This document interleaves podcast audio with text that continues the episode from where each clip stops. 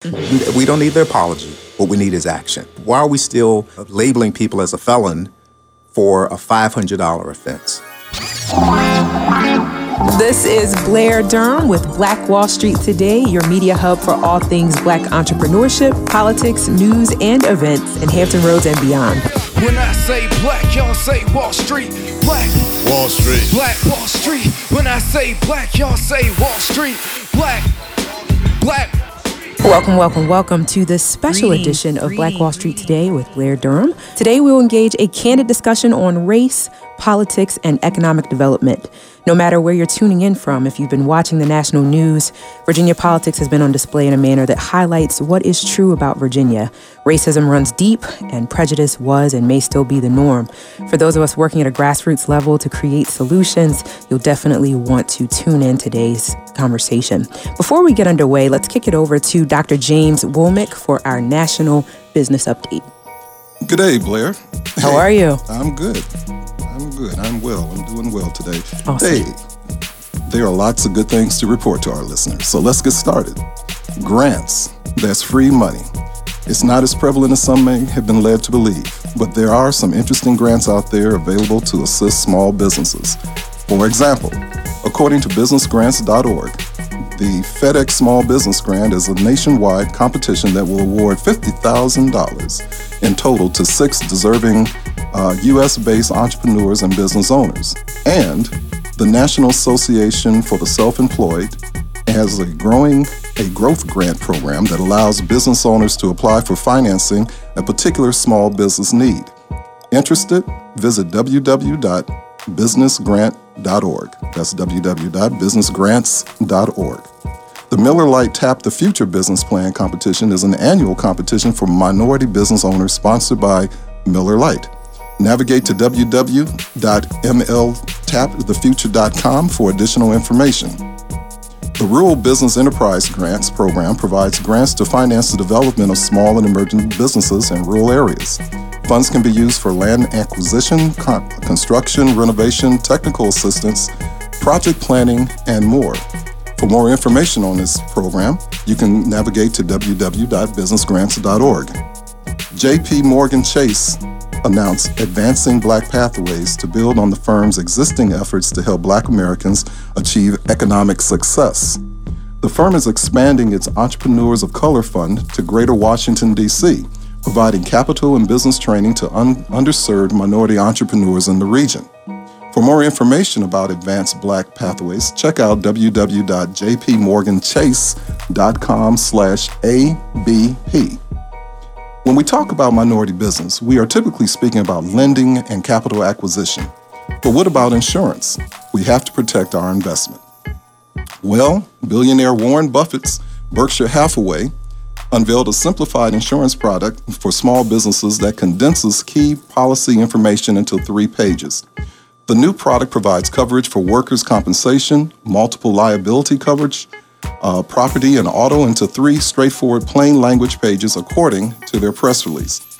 And listeners, based on recent reports by the U S Small Business Administration, sales skills is one of the areas where many small enterprises fall short. So the Small Business Administration's SCORE program in San Diego is holding a workshop on mastering the sales process. The instructional session will be held on Tuesday, February nineteenth. For more information, please contact the local SCORE office in the San Diego area. Lastly, Phoenix, Arizona. On February nineteenth, SCORE will hold a seminar on doing business with the federal government. You remember last week I said that the U S government is one of the largest purchasers of goods and services in the world. Well, here's your chance to see if your business has something to offer Uncle Sam. The seminar will be held in Phoenix, Arizona, and there is a fee for it. So for more additional information, please go to the SCORE website at w w w dot score dot org. That's it for this week, Blair. See you next week. Good day and good business. Thank you, Doctor Womack. In light of Black History Month and today's talk, here is a Did You Know piece on championing economic development through entrepreneurship. Behind towering figures like Rosa Parks and Martin Luther King Junior were the Black taxi dispatchers, pharmacists, grocers, and other small business owners who were instrumental in making civil rights a reality. The story of the Montgomery bus boycott usually focuses on two key figures, Rosa Parks and Martin Luther King. But without the development of carpools and the support of small businesses, the boycott could have never succeeded. Within twenty-four hours of Rosa Parks' arrest for refusing to give up her seat, leaders of the city's Black community called a meeting to propose a bus boycott. The next evening, the leaders gathered in Martin Luther King Junior's Dexter Avenue Baptist Church. The leaders included small business owners, lawyers, clergy, teachers, postal workers, and union leaders. Though all agreed on the necessity of a boycott, alternate transportation lingered as the final question of the meeting. The city's relatively large network of Black-owned taxi companies, eighteen companies operating approximately two hundred ten cabs, provided the first solution. Each small taxi business eagerly offered its assistance, lowering its fares so that passengers paid the same as they would ride the bus, lending critical tactical support to the early days of the boycott. But when city authorities learned that this network of small Black-owned businesses was providing critical organizational support to the protest, the police began enforcing a minimum fare law, prohibiting the cabs from offering the same low fare as the buses. But this did not hinder the boycott in the way that white city leaders hoped, because a volunteer carpool replaced the cheap taxi service. And with this solution, too, the assistance of the organizational network of small businesses proved vital. Black pharmacist Richard Harris worked tirelessly to orchestrate the carpool and offered his drugstore as a makeshift dispatch hub. Although city authorities prohibited one sector of small businesses from supporting the protest, another Black-owned business filled the taxi company's void. Did you know, as a leader, educator, philanthropist, and former slave, Booker T. Washington effected a major change within the African-American business community. Washington advocated for racial uplift through industrial and domestic education. He was one of the most well-known African-American public fig- figures of the late nineteenth and earlier twentieth centuries. Washington rose to prominence as the head of the Tuskegee Normal and Industrial Institute, where he secured funding from white philanthropists, including Andrew Carnegie and later Julius Rosenwald. His thrust into public notoriety occurred after he delivered, quote, the Atlanta Compromise speech in eighteen ninety-five, and years later he shared his life story in Up From Slavery. Washington renamed an important leader of the Black community, although some considered his philosophies controversial. Washington emphasized a champion of Black ind- industrial education and economic development. His message was consistent. He believed in self-help and entrepreneurship.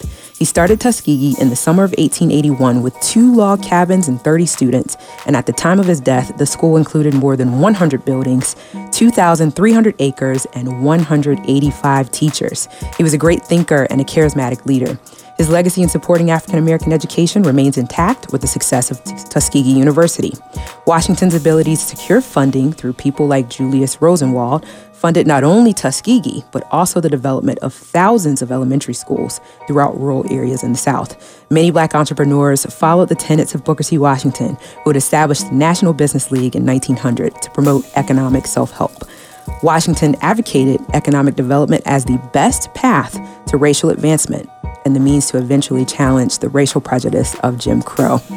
Our two guests today are no stranger to the public. Let's welcome Gary McCollum and Doctor Ray Allen. Gary McCollum is a businessman, minister, veteran, and community leader. The first in his family to graduate college, McCollum served as an Army Rangers intelligence officer before a twenty-six-year career in telecommunications. Following his retirement from Cox Communications as vice president, McCollum was the Democratic nominee to represent V A's seventh State Senate District, capturing nearly forty-six percent of the vote. McCollum is the recipient of numerous awards and accolades and is an associate minister at the historic First Baptist Church of Norfolk. In twenty seventeen, McCollum launched T M Gary Associates, a consulting firm that provides strategic planning solutions and vision casting for businesses. How are you, Gary? Doing great. Thanks for the invitation. Awesome. Thanks so much for being here.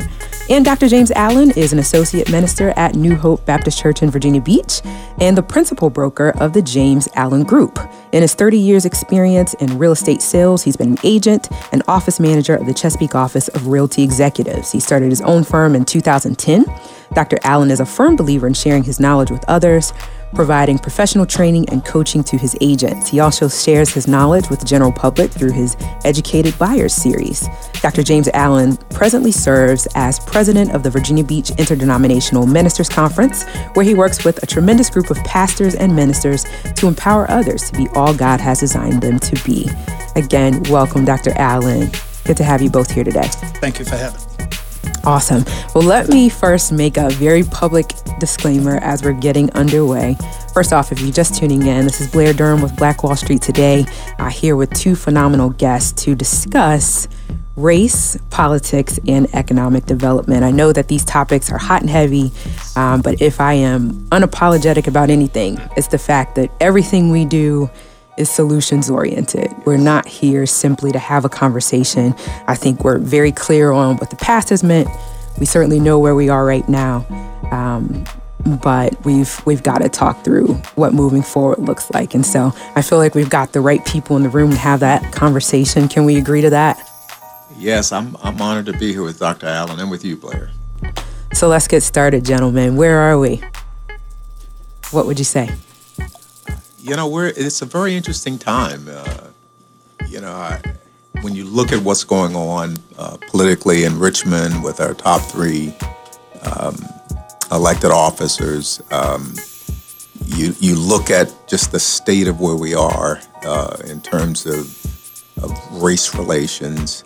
Um, there are many of us who are, who are not surprised by this. We've made a tremendous amount of progress, but at the same time, and, and Doctor Allen and I have talked about this forever, I, we, we tend to believe that the that the civil rights issue of our time is economic equality. Absolutely. Uh, three years ago, we uh, launched a, a faith, freedom, a faith, freedom, and justice march in Virginia Beach because we were pushing for uh, a disparity study mm-hmm. uh, because we knew that the largest city in, in the state of Virginia uh, was was woefully behind in terms of its efforts to spend money to have purchasing and contracting uh, plans in place to deal with women and minority firms, and so um, the playing field is not level. It's not. It's not an even playing field, and mm. there are systemic issues, there are structural issues that have to be addressed.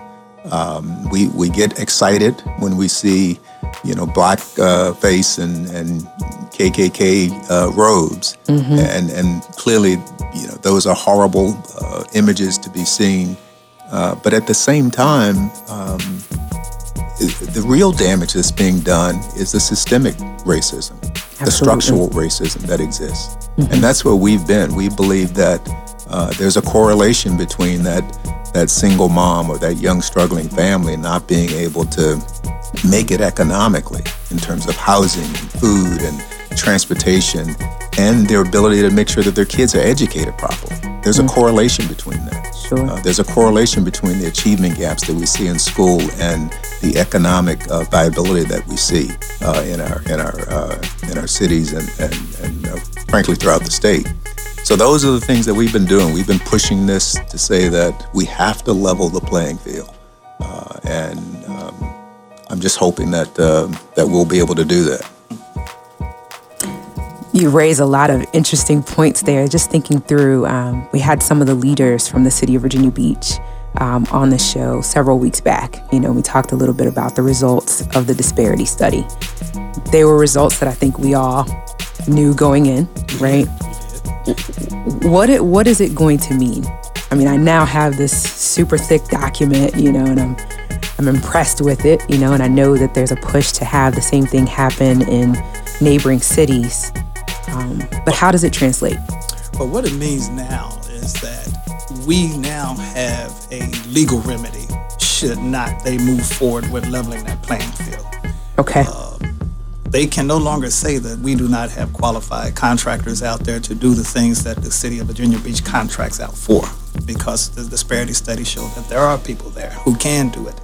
Um, what we have to do at this particular point in time is help them craft a workable plan. They uh, have got to continue to educate the contractors and the business persons out there. And they've got to also push for subcontractors to be a part of the main contractors, contractors uh, mm-hmm. bids as well. for instance, if they're going to give it to a majority individual, then that individual should have a certain number of subcontractors who are minorities, small businesses, and that type of stuff, and it'll get away. Uh, and let me hmm. throw something in on your first question. You Please. asked, where are we now? I think this is a critical point also for the African Americans to recognize and realize that we have a lot of political power in unity. Sure. We have got to harness our unity. Uh, it does not surprise us, as Gary said, that we have this type of racist situation going on. We we understand that. But we also understand that there are people who we have helped elect mm-hmm. that we may need to help unelect. Yeah. And, I, and I, if I could just add to that. Yeah. You know, let, let's be really clear about this. Um, we're all upset about mm-hmm. the pictures that... And again, we know that the governor has denied being in the photos. But at the same time, let's set those aside for a second. Mm-hmm. Let's look at, again, the systemic structural policies that have been put in place, mm-hmm. not just under his administration, but uh, prior administrations.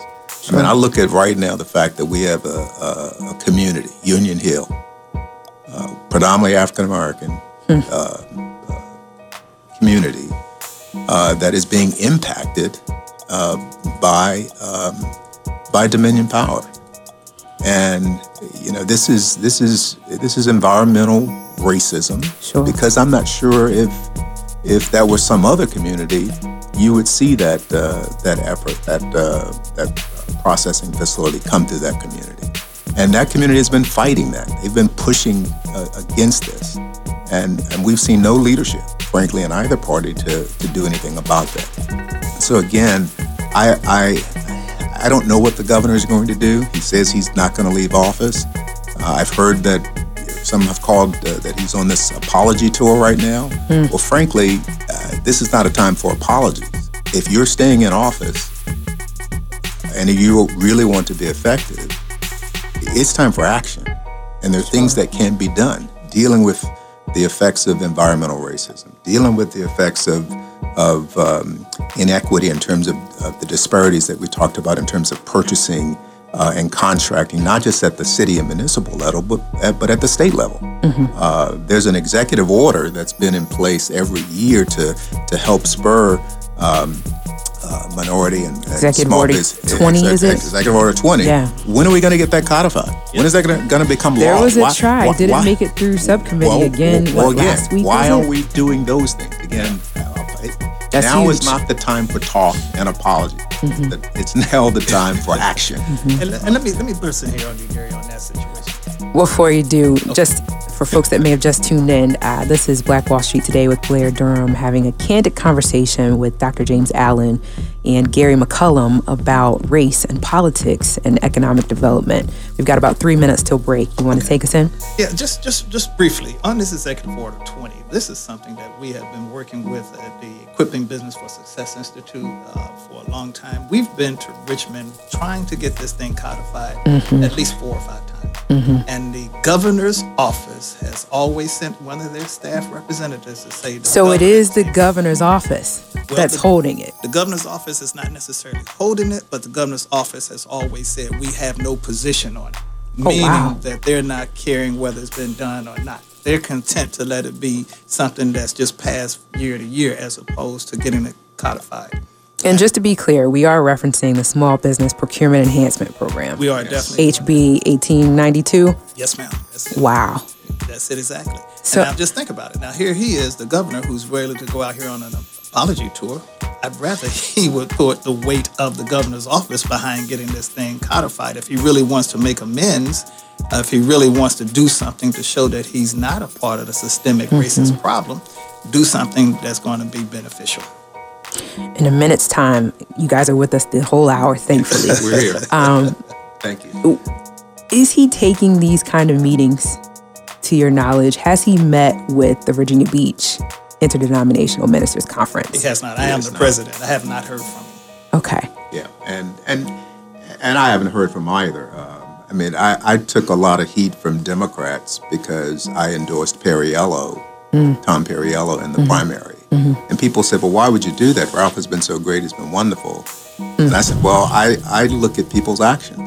And there are a number of actions, again, the primary one being when we were marching down Atlantic Avenue three years ago to push for this disparity study, mm-hmm. uh, I couldn't get the governor to, he was the governor at that time, but I couldn't get him to, to support us on that. And so, and again, there, there are other issues that we can talk about, you know, later in the, in the in the show. But you know, we're talking, you know, what can we be doing around criminal justice reform? What can we be doing around uh, making sure that uh, we have tax policies that are fair for everybody? This current tax agreement between the governor's office and and the G O P, look at it.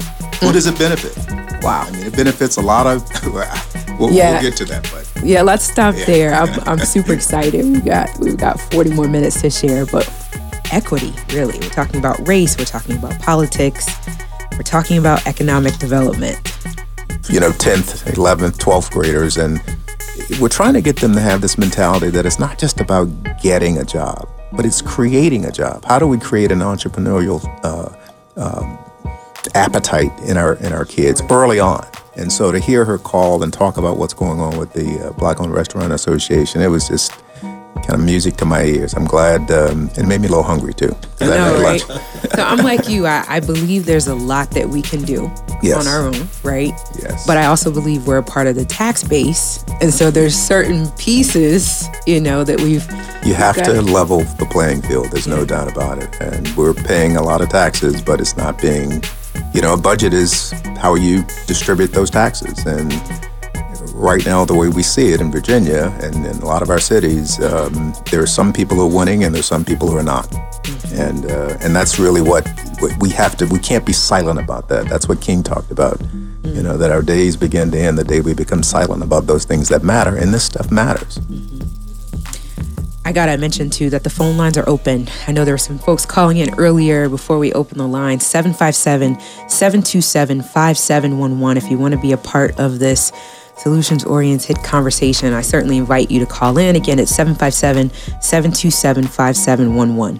I was listening earlier earlier today to something that you posted, uh, Delegate Marcia's, Marcia Price's um, recent speech. Yes. And she talked about the difference between equality and equity. Yes. Say more yeah. about that. I mean, so the, I think some the, of us the think best way I can look at it, I mean, let me give you a, a physical picture of this. Mm-hmm. If I'm six feet tall, which I'm not, but if I were six feet tall, yeah. and, and someone was three feet tall, and I and I gave everybody a one foot step stool, mm-hmm. that that's you know I, I, I did the I gave I treated everybody equally, mm-hmm. Mm-hmm. but you didn't give me what I needed. Right. The person who's three feet tall needs something else. Mm-hmm. And that's what we're talking, that's what she's talking about with regard to equity and equality. We've done some things and we've said, we're, we're going to just treat everybody the same. I, I learned a long time ago, the most unequal thing you can do is to treat everybody equally. Wow. And, and, and because there are issues that we have to address today, we like to look at what's going on, but we don't look at how do we get to this place? How, how do we get to... you know, the place that we're in today. You know, there are policies that were put in place decades ago that affected housing, wealth creation. You know, when when African Americans came back from the from World War uh, Two and from the Korean War, it wasn't as easy for them to walk into a, a V A office and get a get a loan. You know, we know the poli- housing policies that were out in those days, and I'm not just talking about redlining. I'm talking about government-sanctioned discrimination, where you couldn't get loans, where other people could, and that was created wealth within those families, which were then passed on to their children and their children's children. And so, when you see the earnings and the wealth gap that exists today, and and it's not where we're, we're we're blaming anybody, but we have to deal with truth here. Sure. That's what's going on, and how do we rectify those kinds of things? And that's where policies are, are really critical, and that's why we have to speak up. Let's talk about it. I know, Doctor Allen, uh, you mentioned something before the break um, in terms of having a legal, what was the term you used? Having a legal remedy, mm-hmm. right? So when we uh, when we conduct a disparity study, we get the results that we knew, you know, all along. What then... What can we do with those those results, those outcomes? Well, the first and foremost thing is, is to make sure that we hold the city of Virginia Beach feet to the fire. Okay. When there are bids put out, we need to make sure that they're put out in places where the minority, small women-owned businesses will have access to them as well. Hmm. And then uh, we monitor. We monitor and we ask them to publicize bid results, who these people are, how much they've got, uh, what is their minority participation. And if there is a continued disparity, then the people will have legal redress. They can take these folks to court and file, you know, against discrimination charges against them. Now, let me ask you, let me also give you something to kind of piggyback on something that Brother McCollum just said. Sure. You asked this to be a solution-oriented conversation. I think it's important. It, I think so, too.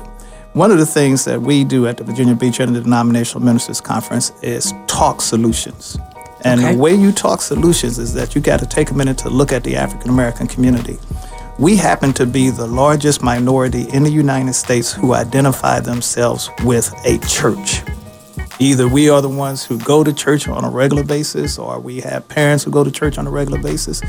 What we try to do as an interdenominational body is bring as many of those church groups together mm-hmm. so that we can educate people.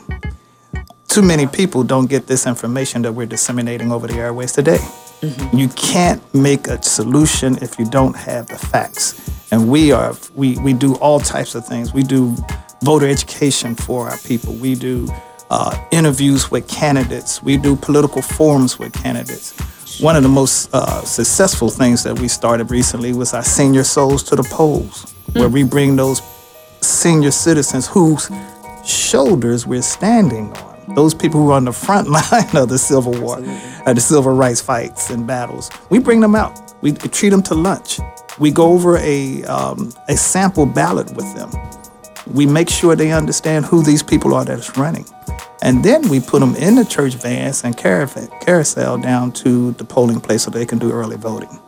And one thing that Virginia Beach does very, very well, their polling people come out of the building to our vans, check our seniors' uh, identification information, and then they bring their, their ballots directly to the van. Our seniors don't even have to get out of the van. That's awesome. That is a tremendous asset. Mm-hmm. Solution lies in unity. It lies in information sharing. It lies in numbers.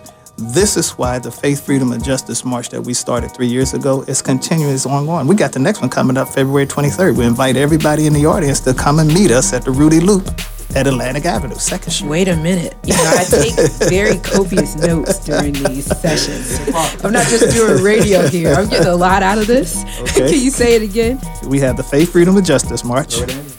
Third annual. Third annual. Third annual Faith, Freedom, and Justice March. Okay. February twenty-third. We meet at the Rudy Inlet, which is second Street on Atlantic Avenue. That's our staging area. Got it. And we encourage you to come out. Uh, last year we had over sixteen pastors out, probably, you know, representatives from at least twenty different churches. Uh, and we march. What time on the twenty-third? You should be there no later than eight o'clock because eight we shut down Atlantic Avenue. So okay. the, the police help us do this, and they start shutting down the roads to get down there, you know, between like eight and eight thirty. So if you come after eight o'clock, you may have to park further away and then walk down to our staging Got area. It. Okay. Uh, the march is a tremendous event. Bring your sneaks. And I've got a question. If you're just if you're just tuning in, though, this is Blair Durham with Black Wall Street Today, uh, having a conversation about race and economic development and politics with Doctor James Allen and with Mister Gary McCollum. Um, phone lines are open as well, seven five seven, seven two seven, five seven one one. So, about the marching. Mm-hmm. I'm a fan because I, I do believe it's a It's unity. It's a demonstration of solidarity, right? Where does it go, though? Can I take that one? Please. Because I was going to say, you know, I've had people uh, come to me and say, why march? We we don't need to march. um, my, my answer to that is, let's just look at Virginia Beach. Sure. And let's just take, we've been talking about the disparity study. Yeah. Uh, if you follow that issue closely, you know that then Mayor Will Sessoms mm-hmm. was completely opposed to that disparity study. Mm-hmm. Um, said it was not going to happen. We don't need it. The council wasn't going to take any action. We marched. Mm-hmm. So what did the march do? I, I think a, a, a, a demonstration where you're saying to those in power that we are not happy with the direction that you're taking. We're not happy with the decisions that are being made. And it's a visible show of that. It's a clearly we have to make sure that we're showing up at the polls and we're voting. Sure. But at the same time, it's not just about election day. We have to remember that mayors, city council people, uh, delegates, state senators, governors, lieutenants, they work for us. Mm-hmm. Mm-hmm. We hire them on election day, but they work for us three hundred sixty-five days of the year. And if we're not happy with what they're doing, we have to voice that displeasure. Yes, we need to be writing letters. We need to be doing all kinds of things. But at the same time, a visible demonstration uh, is important because it lets people know that we're not going to be silent about these issues. That's what King was talking about. Mm-hmm, mm-hmm. And and fast forward, we have the disparity study in Virginia Beach. And I think you're going to see those studies. Virginia Beach, I think, will lead the other cities. Portsmouth has already done it, but I think yeah. you're going to see other cities do the same thing. And what does that mean? Mm-hmm. What that means is you're now going to start to see equitable distribution of purchasing uh, and, and contracts so that women and minority firms are able to fully participate uh, in in those uh, in those uh, those contracts. And that's going to create wealth within these communities. I think that's important. Yeah, please do. The other thing, as we talk about economic development that happens, is simply this. We know that African Americans are unfairly represented in the criminal justice systems. We also know that those returning citizens have a very difficult time getting hired. However, as we as African American entrepreneurs go forward, these people are our brothers and our sisters, our cousins and our aunts and our uncles, our wives. So we are not as quick to not to hire them as they may run across in some other type of venue. And uh, I, I can't remember the report that I read of that, but if we have all of the African American entrepreneurs in America was to hire one returning citizen, we could put these people back to work.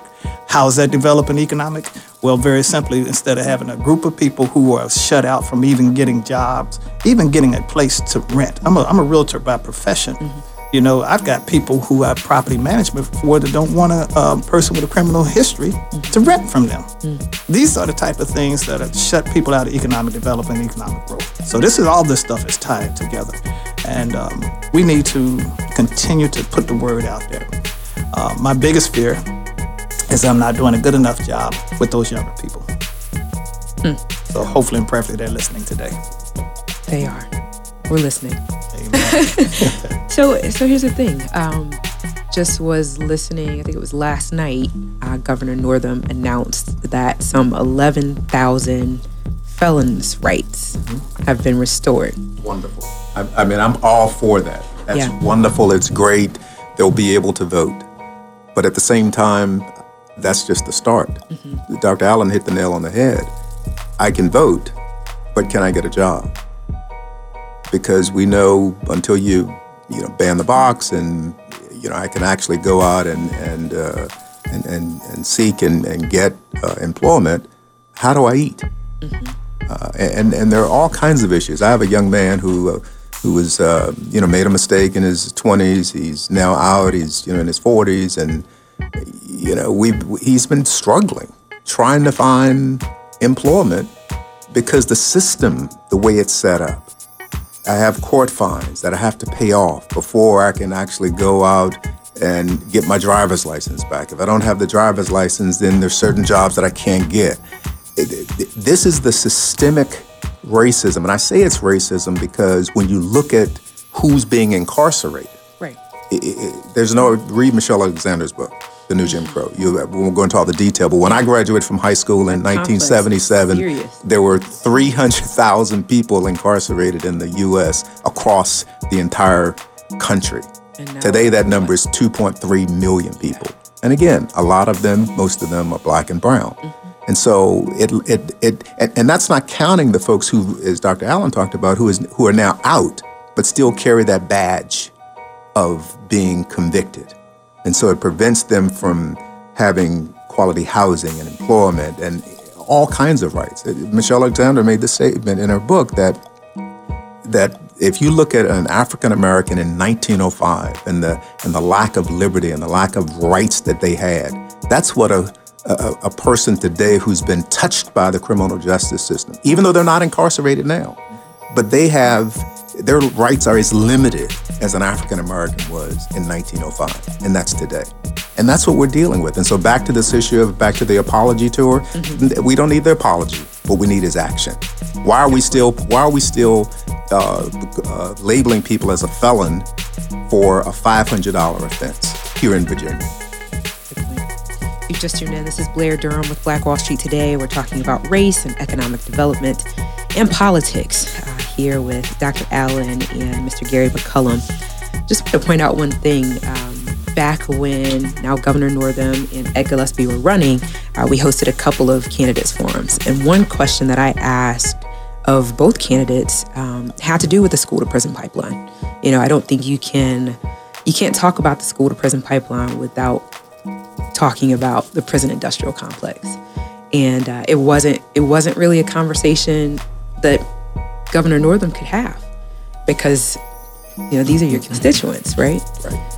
So how do we how do we deal with that? And the, I guess the real question for me is something that you said earlier, Doctor Allen, um, is what happens with the officials that we've elected truly up to us when we decide that this isn't working out?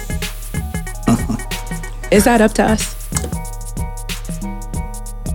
It's up to us for us to determine whether or not these people deserve our support in the future. Um, and naturally, it's not up to us what they do. We can't control what they do. We really can't control the environment that Mister Northam was raised in. Sure. Um, but he has disappointed me on a number of levels. Uh, to hear him say, well, I'm just learning this and I'm just understanding this is, is kind of contrary to some of the things that he told us as he was running, because we didn't go into this thing with our eyes closed. You know, when when we support people in the Virginia Beach Interdenominational Ministers Conference, it's after we've done research, mm-hmm. after we've you done interviews. Yeah, we absolutely vetted these guys. Mm-hmm. Um, but he was the best choice at the time. Yeah. But it is up to us whether or not we want to sustain those people. If it was up to me personally, I'd be looking out amongst our colleges and universities and trying to tell our young people how powerful, important the work of political science is. Mm. Looking among our church members, letting these young guys understand that you're going to have to be better at everything that you do, particularly your personal life. Mm. Um, you huge. know, it's, it is huge. The, the whole thing with, with Mister Fairfax is extremely disappointing as a father mm. who has daughters, as a father who has sons.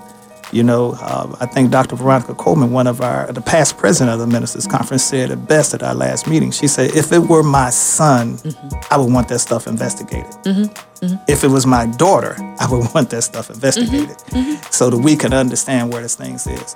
And quite honestly, um, you know, Lieutenant Governor Fairfax is in a pickle. If he has indeed done these things, um, then he faces not only the end of his political career, but he faces criminal charges. Sure. If he has not done these things, we need to be careful that we don't stigmatize him for the rest of his life. So it's a catch twenty-two. Um, Mister Herring, um, one of the people said that if uh, people had done things in their past that was kind of like uh, the blackface or the hoodies and all that old crap, come out and tell us. Well, he came out and told us, so he's been vilified for doing what we had said that he should do. Um, I've got some mixed emotions about all of these things. From a personal standpoint, um, I am going to be cognizant. I'm going to be vigilant. And uh, I think I'm on the record. I think Mister Northam um, has stepped over a boundary and lost all credibility. Mm. And, you know, I, I, the comment you made about uh, Lieutenant Governor Fairfax, I just want to add, I, I think Doctor Coleman's, Veronica Coleman's, uh, the way she framed that, you know, personalizing it, you know, if that were my son, mm-hmm. I would want him heard. I would want him, I would believe him. But if that was were my daughters, I wouldn't want people discounting what they said either. Right. And so when I heard that there was going to be this move forward to um, Impeach bring impeachment mm-hmm. uh, articles, I, I called. That's, again, what we can do, because these folks work for us. Absolutely. You, you know, every one of us has not just the three elected governor, uh, statewide positions, but we have a, a delegate and we have a, a senator that you live, you live in Virginia. Well, I, I, and all of them passed laws that affect all of us. The guy who was going to bring the um, the articles, of, I called him and said, you know, anything that you're doing to to to, to move forward with a verdict, with a judgment, before you investigate before you is investigate. Politically motivated. Without due process, right? That's exactly right. And I'm just and, not and, and we have a history in our country of, of passing judgment, uh, particularly on African Americans, before any uh, any kind of trial, any kind of investigation. Yeah. And and that's, that can't happen in twenty nineteen. Someone texted me two organizations um, whose work it is to investigate the other side. They stand behind folks that have been You know, that have been accused, particularly of rape, on college campuses, uh, because those tend to be folks that, that look like us. You know, and what is the what is the motivation? I think it, it's a question that has to be answered for sure. Super excited for this special edition of our show, uh, featuring Doctor Allen and Gary McCollum.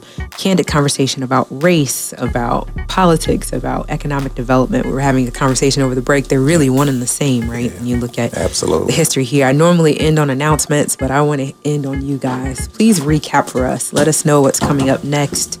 How can we... Um, Well, Doctor Allen will talk about uh, February twenty-third. Uh, February twenty-fourth, uh, I'm honored. I'm going to be uh, keynoting um, an event uh, for the Virginia Beach N double A C P okay. uh, coming up on the twenty-fourth uh, that evening uh, in Virginia Beach Town Center. I think it's at the Westin.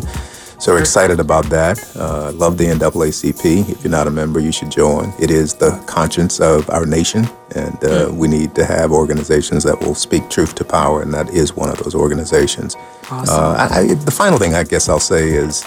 Can I you know, ask you, are you going to be talking about economic equity during that talk? I, I'm absolutely going to, but, but I'm also going to be talking about, to your earlier point, what can we do? Okay, solution. This is not about looking for somebody else. We are the change that we're looking for. And fantastic. So there's some things that each of us individually and collectively we can do, and that's what I'm going to be addressing on the twenty-fourth. Looking forward to it. Okay. Um, I think our final word is going to be um, that we will get through this, that we will continue to push unity, information sharing. We are going to continue to be the conduit as best we are able through the Virginia Beach Interdenominational Ministers Conference to make sure that people know what the issues are and how we can address them. Uh, February twenty-third, I am always excited to get out in March. We open with prayer and we end with prayer. Uh, the people of God come out and they just state to the world that, hey, there is a moral compass in this world, and that you know, there is right and there is wrong. And so this is what we try to do. Mm, exciting. I do believe that the church, yeah, I just, we've got a show coming up on March twentieth that's going to focus on the business of the Black church. Ooh. I just believe that, you know, that's the center of our community. It, it, it, it Everything is. passes through the Black church. It and is. So is there more that the Black church can do? It, it is. Are the Black churches connected to your organization? It, it, it, they are, and, and there is. I was... Uh, I, Pastor Tyree, uh, great pastor friend. Oh, he's he, he, he I love Pastor Tyree, but he he has an analogy. He said, "Look, you know, the church has to be the one, like a referee in a game. They have to call the shots. They have to call the penalty, whether it's on the Republican team or the Democrat mm-hmm. team. They have to be the one to to stand there and say this is right. Because if you look at the referees in any league, they don't work for the teams. Right. They work for the owner." They do. And as the church, we have an owner who created it all, Psalms twenty-four one. And so, wow. Pastor Tyree, I give you that shout out because that's that that word's been blessing me for a long time. Thank you all Thank so you, much Blair. for a wonderful show. I look Thank forward so to much. talking with you all next week. Please, please, please get involved. This is not about sitting back and having conversations exclusively. This is about involvement. We'll talk next week. Stay with us online at Black Wall Street Today on Facebook and Black Wall Street Today on Instagram. And then follow us on Twitter as well at B W S Today. We look forward to talking again next week. Have a wonderful week. I have said, and I will continue to say, that the most important priority for the Black community is the Black community, not a particular political party.